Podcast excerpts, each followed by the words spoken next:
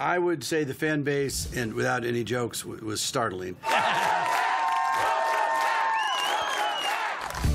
Very vocal and very active in trying to get the show brought back. There were so many people on the internet that wrote in to bring all this big family back. When the show was originally canceled, I was angry. I felt like I needed to get my voice out there. There's this group on Facebook. It was called Bring Back Last Man Standing. The original creator was Amy Woods Mackrum. She saw how much I worked on telling people how to send emails, petitions, and stuff. She put me in charge of the group.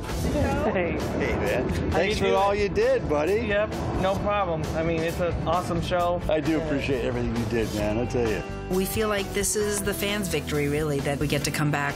And so we thank you.